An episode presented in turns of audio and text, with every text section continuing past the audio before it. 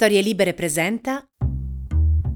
Il protagonista di questa storia non sa che dalla trilogia di romanzi che ha scritto si è parlato in tutto il mondo. Che gli stessi sono stati tradotti in decine di paesi, che sono diventati film e serie televisive e che hanno venduto milioni di copie. Ignora anche che nella sua patria natale, la Svezia, più di un abitante su quattro, in bella mostra sulla propria libreria Billy dell'IKEA, possiede almeno un suo libro. L'autore protagonista di questo podcast non può sapere queste cose perché, per un beffardo scherzo del destino, è morto di infarto mentre saliva le scale per recarsi al lavoro, il 9 novembre 2004 giorno l'ascensore era fuori servizio e lui era stato costretto a farsi sette rampe di scale per arrivare alla redazione del giornale per cui lavorava e che aveva fondato. All'epoca aveva 50 anni e, da quanto sappiamo, la sua dieta non era molto sana. Beveva quantità industriali di caffè e fumava 60 sigarette al giorno. La scomparsa prematura gli ha impedito di assaporare, anche solo per un breve istante, il successo planetario di cui gode ancora oggi. Lo scrittore di cui parliamo in questo episodio di Black Minds è il creatore della fortunatissima serie Millennium e il suo nome è Stig Larsson. Ci sono scrittori che ti entrano dentro, che si insinuano sotto la pelle con le loro storie e tu non puoi abbandonarli finché non hai letto tutti i loro libri. Autori che raccontano il mondo attraverso il delitto e l'indagine, svelando molto di più del nome del colpevole. Sono donne e uomini che raccontano o hanno raccontato chi siamo attraverso la lente della letteratura crime. Io sono Paolo Roversi, scrivo gialli e in Black Minds vi racconto le vite e le storie dei più grandi autori noir di ieri e di oggi. Ma non perdiamo altro tempo e diamo il via alla suspense. Mettetevi comodi perché sta per iniziare la nostra indagine nella mente del protagonista di questa puntata. Prima di cominciare il nostro viaggio nella vita dell'autore svedese, è giusto informarvi che quando era in vita, Larson ha concesso un'unica intervista relativa alla propria opera letteraria, diversi mesi prima di morire. La ragione è semplice. I suoi romanzi ancora non erano sbarcati in libreria e nessuno poteva prevedere l'enorme successo che avrebbero riscosso. Trovare le parole da fargli pronunciare in questo podcast, quindi, è stato più complesso che in altri episodi. Pertanto, sappiate che molto di quello che racconterà è frutto della fantasia autoriale di chi vi parla. Detto questo, allacciate le cinture. Si parte. Destinazione Svezia. Stig Larsson nasce il 15 agosto 1954 come Carl Stig Erland Larsson nel nord della Svezia, dove suo padre e suo nonno materno lavorano in fonderia. Quel lavoro malsano causò a mio padre un principio di avvelenamento d'arsenico che lo costrinse a dimettersi e trasferirsi con la famiglia a Stoccolma. Siccome però le disponibilità economiche erano ridotte, i miei genitori decisero di lasciarmi coi nonni. Così fino all'età di 9 anni, vissi con loro in una casetta di legno in campagna. Ricordo che durante quei lunghi inverni per andare e tornare da scuola usavo gli sci da fondo. Amavo vivere lì. Stig dimostra sin dalla tenera età di essere un vorace lettore e anzi comincia da giovanissimo a scrivere. Ma non è il crime il genere con cui si cementa, bensì la fantascienza. La fantascienza è stata una mia grande passione giovanile. Questo mi ha portato a curare la mia prima fanzine a 17 anni e a 18 a partecipare al mio primo convegno di fantascienza a Stoccolma. L'attrazione per lo sci-fi accompagna il giovane per tutti gli anni 70, durante i quali cura una trentina di fanzine, pubblica diversi racconti su riviste specializzate e si iscrive anche alla Scandinavian Sci-Fi Society. Non solo, tanta è la passione e la dedizione che nel 1980 ne diventa addirittura presidente. I pensieri del giovane Larson, tuttavia, non sono solo per il capitano Kirk o per Darth Vader, ma diventano molto terreni quando degli importanti cambiamenti sopraggiungono nella sua vita. Innanzitutto muore d'infarto il nonno, a cui era molto legato. L'uomo aveva 50 anni, la stessa età di Stig quando verrà colto dal medesimo fatale malore. E se pensate che l'ironia o il karma o la fatalità o come volete chiamarlo ci abbia messo lo zampino, beh, sappiate che non è l'unica coincidenza che incontreremo. Nel terzo volume della trilogia Millennium, infatti, compare un personaggio che di professione fa il giornalista e che muore di infarto sul posto di lavoro di fronte ai suoi colleghi, esattamente come accadrà a Larson. Ma di questo vi racconterò più tardi, perché prima c'è un altro episodio che cambierà e condizionerà per sempre la vita dello scrittore. A 15 anni assistetti allo stupro di una ragazza di nome Lisbeth da parte di tre miei amici. La conoscevo, era mia coetanea. Assistetti paralizzato, non riuscii a intervenire per proteggerla e di questo me ne sarei pentito amaramente per tutto il resto della mia vita.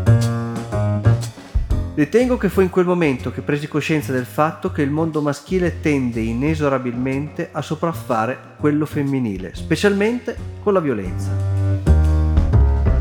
E sono anche sicuro che fu per via di quel gesto di vigliaccheria che si fece largo nella mia testa il germe del romanzo Uomini che odiano le donne, che avrei scritto 35 anni più tardi, in cui la protagonista si chiamerà proprio come la ragazza che non avevo saputo aiutare, Lisbeth.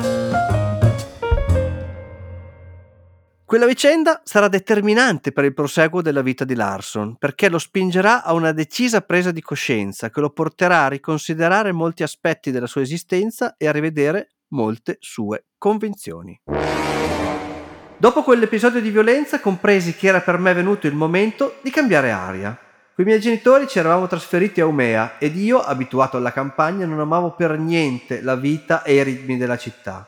Dovevo andarmene L'occasione per sfuggire da tutto me la fornì lo Stato. Nel 1974 venni arruolato nell'esercito svedese, dove trascorsi 16 mesi di servizio militare obbligatorio in un'unità di fanteria Halmar.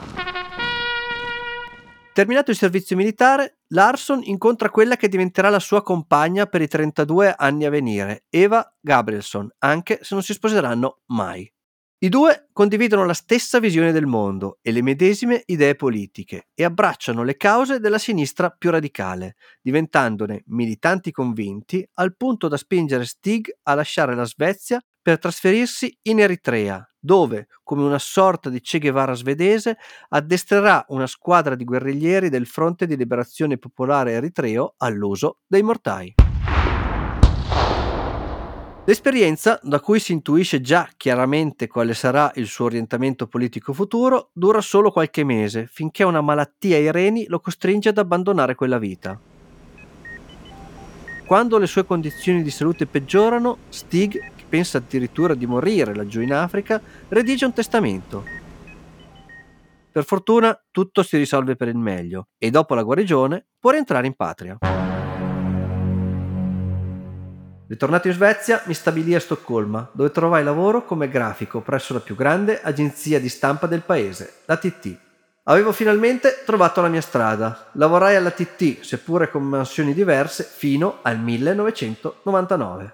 L'ambiente giornalistico in cui si ritrova stimola la passione di Larson per la scrittura, che finisce per prendere il sopravvento sul resto, al punto che, poco alla volta, abbandona il mestiere di grafico e si orienta verso il giornalismo, diventando, fra le altre cose, critico letterario specializzato in romanzi polizieschi. Alla TT due volte l'anno redigevo la classifica dei 5 migliori gialli del momento e mi sono reso conto che quasi tutti gli scrittori che ho lanciato erano donne. Quella per i romanzi gialli è una passione che, anche se non surclassa quella per la fantascienza, si pone almeno allo stesso livello, come lui stesso ha riconosciuto in alcune interviste precedenti alla pubblicazione della saga Millennium. Gli autori che mi hanno influenzato maggiormente sono stati quelli di gialli e di romanzi polizieschi, soprattutto americani e britannici. Per questo ho l'abitudine di inserire nei miei testi i nomi di alcuni di quelli che più amo. Lo faccio magari facendo leggere a un personaggio le opere degli autori che ammiro, come Sara Parensky, Agatha Christie, Val McDermott ed Elizabeth George.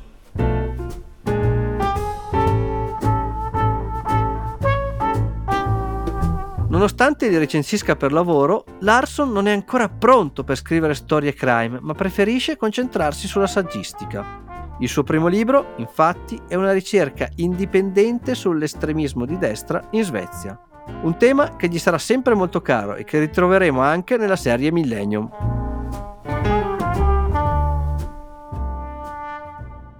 Il mio primo libro era un saggio in cui documentavo e denunciavo le organizzazioni svedesi di estrema destra e razziste. Questo mi procurò non poche antipatie e mi costrinse a convivere per anni con le minacce di morte dei miei nemici politici. La battaglia di Stig Larsson contro il razzismo, il fascismo e l'estremismo di destra è assolutamente seria. Da quel momento comincia a tenere conferenze in tutto il mondo. Il suo prestigio aumenta al punto che dopo una conferenza a Londra inizierà a collaborare in qualità di esperto anche con Scotland Yard. Nel 1995 ci fu un evento che mi persuase ad impegnarmi ancora di più nelle mie battaglie. Cinque ragazzi vennero uccisi a Stoccolma per mano di alcuni estremisti di destra. A quel punto, spinto dalla necessità di contrastare la crescita dell'estrema destra e della cultura del potere bianco nelle scuole e tra i giovani, lasciai la TT per fondare Expo, una rivista trimestrale antirazzista che si sarebbe schierata in prima linea contro il rigurgito neofascista in Svezia. All'epoca avevo già messo insieme un archivio sterminato di articoli, notizie e dossier sui movimenti neonazisti. Ero pronto per fare il grande salto. Expo sarebbe stato lo spazio per denunciare le nefandezze dell'estrema destra, visto che fino a quel momento non esisteva nulla di simile nel panorama del giornalismo svedese. Se avete letto i romanzi di Larson e trovate una forte analogia tra la rivista Expo e quella chiamata Millennium diretta dal giornalista Michael Blomqvist, beh, non vi sbagliate. Il campo da gioco è il medesimo e la citazione è assolutamente voluta. Blomqvist rappresenta l'alter ego dello scrittore nella finzione letteraria, un personaggio con cui condivide la stessa visione del mondo. Ho fondato la rivista e l'ho utilizzata per combattere gli estremisti e i razzisti, proprio come fa Michael con la sua Millennium. Volevo denunciare la discriminazione, la violenza sulle donne e più in generale il lato oscuro della società svedese.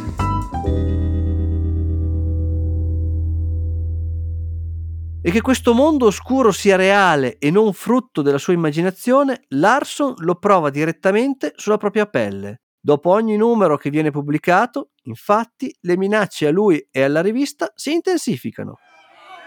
A Expo ogni tanto si presentavano degli sconosciuti che volevano picchiarmi, altre volte mi aspettavano fuori per aggredirmi. In tre occasioni si introdussero di notte e rasero al suolo la redazione. Non è tutto, ricevevo anche proiettili per posta e telefonate minatorie. E, anche se non riuscirono mai a farmi rinunciare alle mie inchieste, mi fecero desistere dallo sposarmi con Eva. Sui registri pubblici le informazioni sul coniuge si potevano trovare facilmente e i miei nemici sicuramente l'avrebbero trasformata in un bersaglio.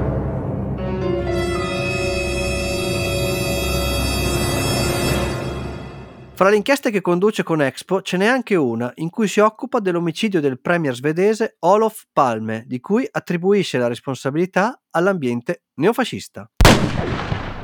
Ed è probabilmente sempre mosso da un intento di denuncia che nella sua testa inizia a prendere forma il progetto di una serie di romanzi con protagonista un giornalista di Stoccolma.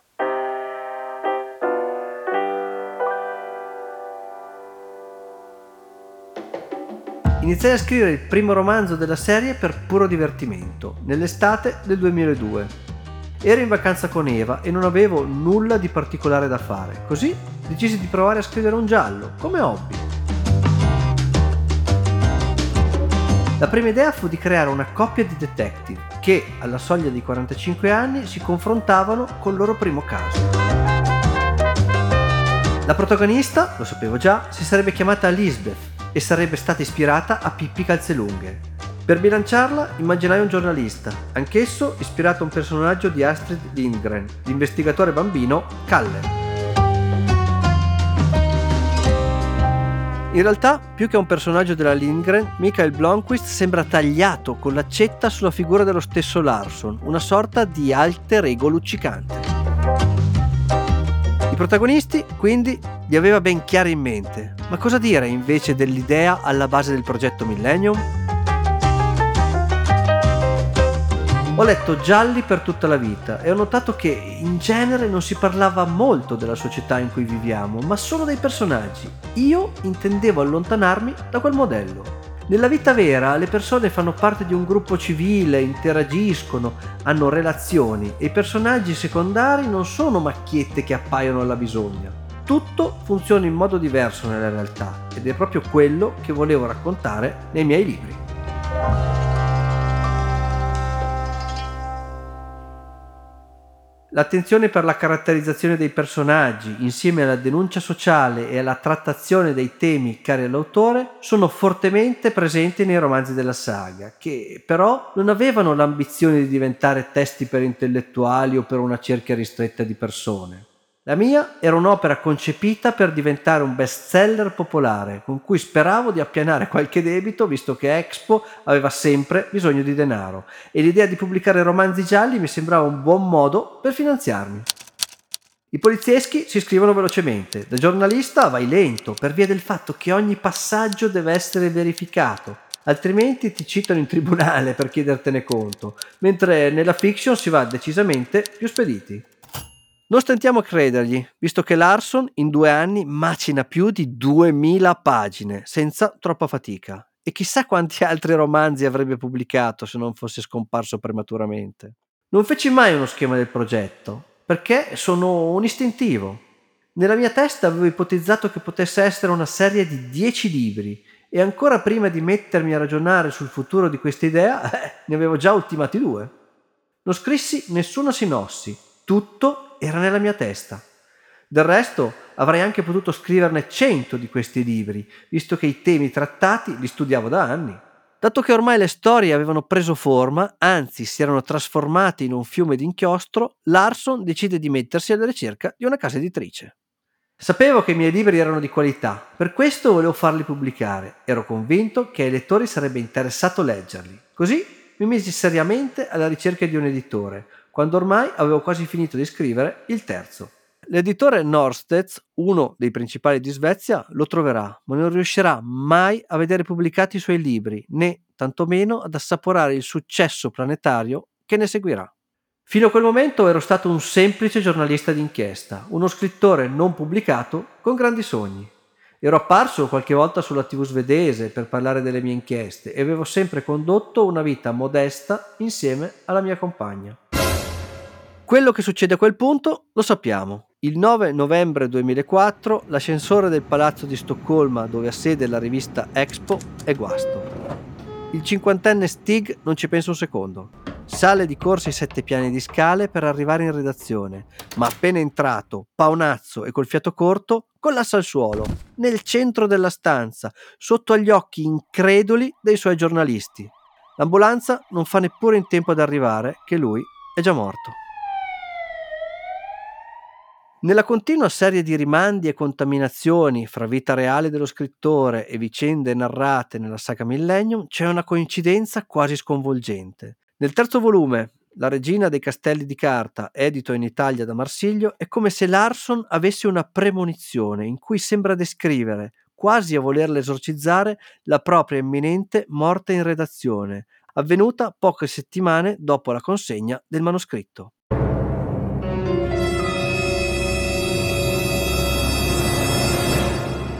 Ecco il passaggio così come l'ha scritto. Videro Hakan alzarsi dalla scrivania e avvicinarsi alla porta. Aveva un'espressione stupita. Poi si piegò bruscamente in avanti, afferrando lo schienale di una sedia per qualche secondo, prima di cadere sul pavimento. Era morto prima ancora che l'ambulanza avesse fatto in tempo ad arrivare. Che la gente muoia sul posto di lavoro è insolito, anzi raro. Si dovrebbe avere la cortesia di mettersi in disparte per morire, di andare in pensione o in malattia e un bel giorno diventare oggetto di conversazione immensa. A proposito, hai sentito che il buon vecchio Carson è morto venerdì scorso? Sì, il cuore. Il sindacato manderà dei fiori per i funerali. Il destino ha davvero uno strano senso dell'umorismo. Non trovate anche voi?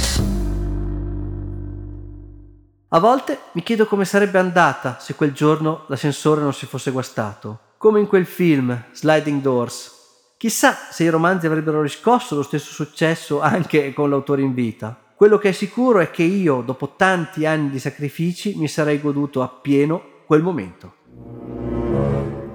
Quando Larson muore, stroncato da un infarto, subito si diffondono delle voci incontrollate, secondo le quali è stato avvelenato, assassinato dagli estremisti contro i quali si batteva. Queste teorie però si rivelano ben presto prive di fondamento. La causa della morte è piuttosto da imputarsi al fatto che fosse un workaholic, un gran bevitore di caffè e un incallito fumatore.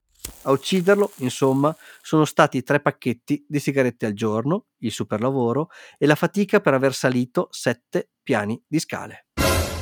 La trilogia, composta da Uomini che odiano le donne, La ragazza che giocava col fuoco e La regina dei castelli di carta, viene pubblicata postuma e, forse anche in seguito alla morte prematura dell'autore, riscuote un enorme successo, dapprima in Svezia, poi in Francia dove viene pubblicato dalla casa editrice Act Sud, quindi in tutta Europa, diventando il caso letterario del 2008. I romanzi di Larson rimangono in cima alle classifiche di vendita per mesi e, giusto per fornirvi un ordine di grandezza, vi basti sapere che Larson è stato il secondo autore più venduto nel mondo nel 2008, dietro solo l'afgano Khaled Husseini che col suo bestseller mondiale Il cacciatore di aquiloni ha venduto 8 milioni di copie. Il successo della saga Millennium è straordinario e planetario. Nonostante siano libri anche piuttosto lunghi, sulle 700 pagine, tutti li leggono e tutti ne parlano. E il fenomeno continua ancora oggi. Si calcola che la saga, compresi quindi anche i tre romanzi apocrifi pubblicati da David Dagerkrantz su mandato degli eredi, abbia venduto più di 100 milioni di copie nel mondo. Ma cosa rende così speciale questa serie? Credo che il successo sia da imputarsi principalmente al fatto che tutti si possano immedesimare nei protagonisti, un uomo e una donna caratterizzati da personalità forti e misteriose, che si svelano piano piano nel corso della narrazione, personaggi umani, pieni di debolezze e difetti, come tutti noi. Un altro punto di forza è il fatto che l'autore sfrutta con sapienza i meccanismi del romanzo giallo, colpi di scena, rispetto delle regole della suspense, azione che scorre velocemente, ma non è soltanto questo. Ciò che ho voluto fare con Millennium è proiettare il lettore in un mondo estremamente autentico, fatto di sesso, violenza e personaggi molto realistici, ho mostrato che la Svezia pacifica e democratica che tutti conosciamo, quel paese che solitamente è sempre ai primi posti di ogni classifica riguardante il benessere sociale, è in realtà un armadio pieno di scheletri, dove la superficie è limpida e chiara, ma sotto si nascondono incredibili nefandezze. E questo è un concetto più o meno universale, che ben si abbina a molte nazioni ed è forse ciò che ha creato così tanta immedesimazione. 100 milioni di copie sono davvero un'enormità, un fiume di denaro sotto forma di diritti d'autore e non solo. Ma chi li incasserà? Con l'autore non più in vita si scatena una diatriba per l'eredità. Nel 1977, quando credevo di morire in Eritrea, avevo redatto un testamento in cui disponevo che tutti i miei averi venissero devoluti a favore della Lega Comunista dei Lavoratori, sezione svedese della Quarta Internazionale, di cui ero attivista, ma per qualche ragione non venne ritenuto valido. La feroce battaglia patrimoniale che si scatena vede da una parte Erland e Joachim Larsson, rispettivamente padre e fratello di Stig, parenti emotivamente lontani ma unici eredi legali, e dall'altra la compagna di una vita, Eva, che in base alla legge svedese non ha alcun diritto se non sugli affetti personali di Larson, vale a dire i mobili di casa, il divano bianco, il famoso giubbotto di pelle e il computer portatile sul quale pare ci sia la bozza di un nuovo inestimabile volume della serie Millennium. Di questo quarto misterioso romanzo però non si saprà più nulla. Tuttavia, gli eredi legittimi, vale a dire il giovane fratello Joachim che non incontrava Stig da anni e il padre Erland, decideranno di affidare la stesura di tre nuovi episodi della saga allo scrittore svedese David Lagerkrantz, che fra il 2015 e il 2019 pubblicherà i romanzi Quello che non uccide, L'uomo che inseguiva la sua ombra e La ragazza che doveva morire, con protagonisti gli stessi personaggi creati da Larson.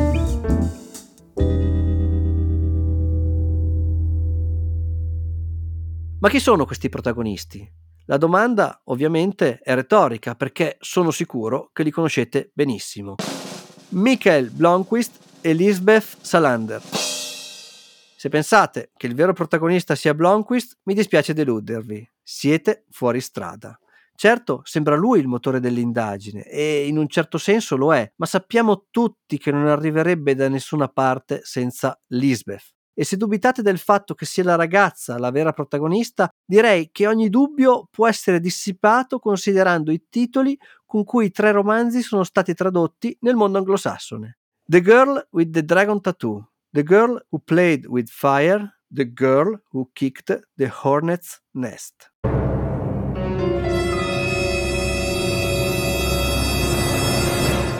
La ragazza, non il giornalista, capito? Di Lisbeth comunque parleremo tra poco. Ora concentriamoci sull'eroe maschile.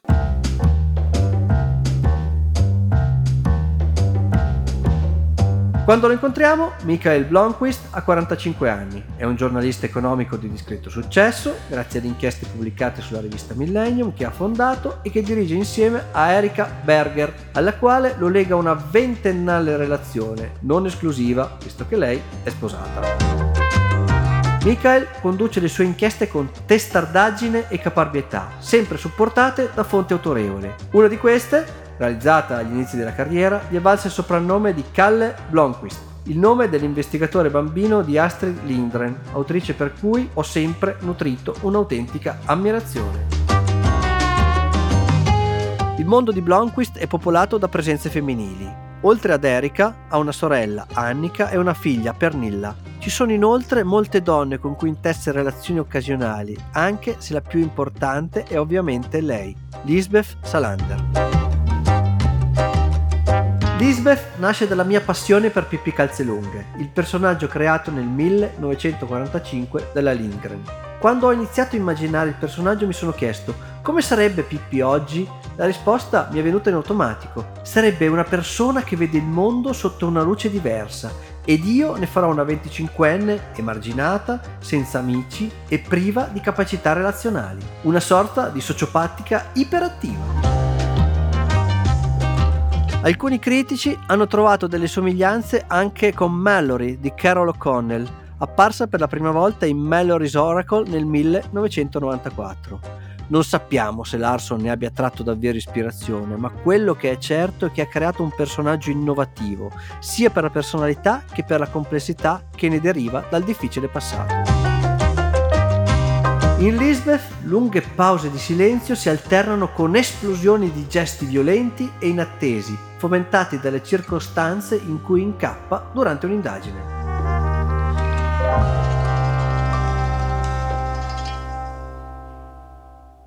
Come mai Lisbeth piace così tanto? La risposta è semplice, perché Larson l'ha creata ribaltando tutti i cliché, tutti gli stereotipi del genere.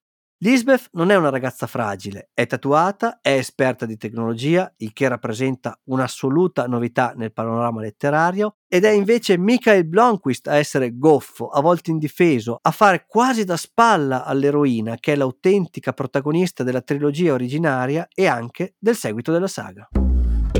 Lisbeth è asociale, geniale, bisessuale e glaciale, ma anche capace di sentimenti, vittima di un passato di ricoveri e perizie psichiatriche e di abusi perpetrati nel tempo. Si interessa di matematica pura, ma quando la incontriamo, la prima volta, alla Milton Security, è relegata ad occuparsi di fotocopie. Lavora con gente in doppio petto o tailleur, ma gira per gli uffici e per Stoccolma vestita in stile goth punk. Ed è proprio questa sua eccentricità, combinata a una straordinaria determinazione, a renderla unica. Come quando, furente di rabbia, si vendica tatuando sul busto del suo tutore, lo stupratore Bjurman, la frase Io sono un sadico porco, un verme e uno stupratore. Quella è solo la punta dell'iceberg di tutto il male che spesso riaffiora sulle sue labbra, quel male patito anni addietro e che si è annidato dentro di lei. Quello della saga Millennium è uno dei successi planetari che si verificano poche volte e che quando arrivano travolgono tutto e tutti, per anni. Lo dimostra il fatto che ancora oggi i romanzi di Larson non hanno finito di parlare ai lettori e agli spettatori. Amazon Studios ha recentemente annunciato che realizzerà una nuova serie dedicata al personaggio di Lisbeth Salander, regalando così all'eroina creata da Stig Larsson la sua quarta incarnazione cinematografica. Dopo Numi Rapace, protagonista della trilogia di film svedese, Rone Imara nel remake di Uomini che odiano le donne americano in compagnia di Daniel Craig e Claire Foy nel quarto film della serie tratto da Quello che non uccide, ora tutti ci chiediamo chi interpreterà l'hacker Dark nella nuova serie? Il fenomeno Millennium, tuttavia, non è solo letterario o cinematografico. Ancora oggi a Stoccolma si organizzano dei tour per turisti dove si visitano i luoghi della saga e in cui pare che gli italiani siano i più numerosi, seguiti a ruota dai francesi. Del resto, con 100 milioni di copie vendute nel mondo, di appassionati in giro devono essercene parecchi, no? Le storie di Larson hanno in qualche modo cambiato i paradigmi del genere, romanzi di denuncia, schierati, spiazzanti, anche se il merito principale dell'autore, secondo me, è stato quello di creare Lisbeth, un'eroina che non si era mai vista prima di allora, l'eroina 2.0. per concludere degnamente questo episodio di Black Minds vorrei rendere omaggio proprio a lei, citando le parole con cui Stig Larsson, seduto sul suo divano bianco nel suo appartamento di Stoccolma, si rivolgeva alla compagna Eva mentre scriveva i primi tre volumi di Millennium. Eva, non indovinerai mai che cosa ha appena fatto Lisbeth Salander.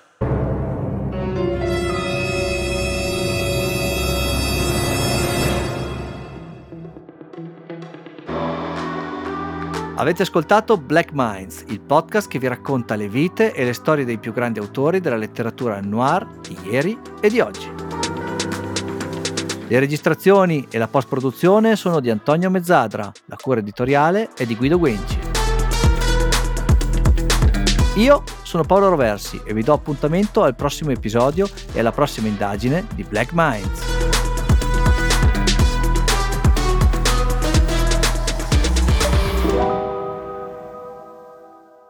Seppur basato sulle biografie reali degli scrittori, le parole pronunciate dai protagonisti sono utilizzate in modo fittizio, al solo scopo di illustrare, quanto più verosimilmente, i fatti riportati e sono quindi da intendersi come una rivisitazione frutto della fantasia dell'autore. Una produzione storielibere.fm di Gianandrea Cerone e Rossana De Michele. Coordinamento editoriale Guido Guenci.